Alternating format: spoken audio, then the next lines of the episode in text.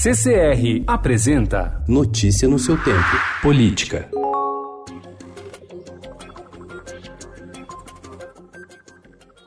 O presidente do Supremo Tribunal Federal e do Conselho Nacional de Justiça, ministro José Antônio Dias Toffoli, disse ao Estadão em entrevista na sexta-feira passada que o governo do presidente Jair Bolsonaro tem pessoas e áreas de excelência funcionando muito bem. Com 52 anos, há 10 na corte e há 15 meses na presidência, o paulista de Marília afirma que a Lava Jato destruiu empresas. Para o ministro, colaboração da pessoa jurídica na operação não ficou clara.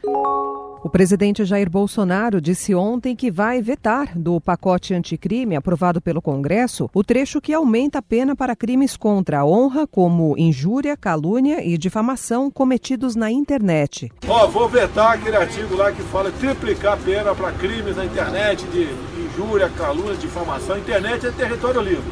Eu quero liberdade de imprensa. Ninguém mais do que eu sou atacado na internet. Ninguém mais do que eu. Não é por isso que eu vou aqui achar que tem que criminalizar. O Senado aprovou na quarta-feira passada o projeto anticrime formulado pelo ministro da Justiça e Segurança Pública Sérgio Moro. A proposta ganhou uma nova versão na Câmara e está pronta para ser analisada pelo presidente.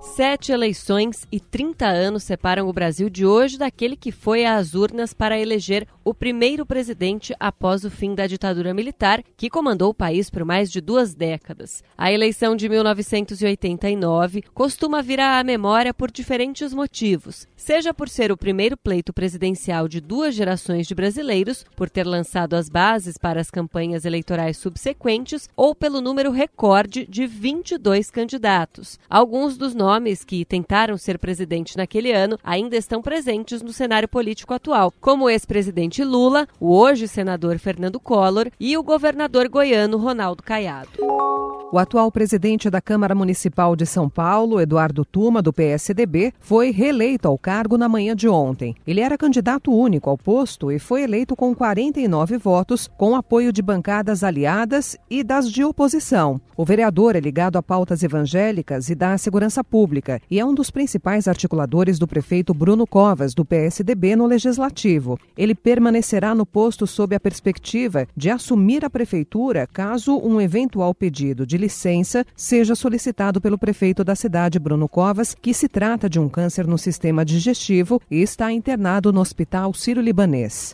Notícia no seu tempo. Oferecimento CCR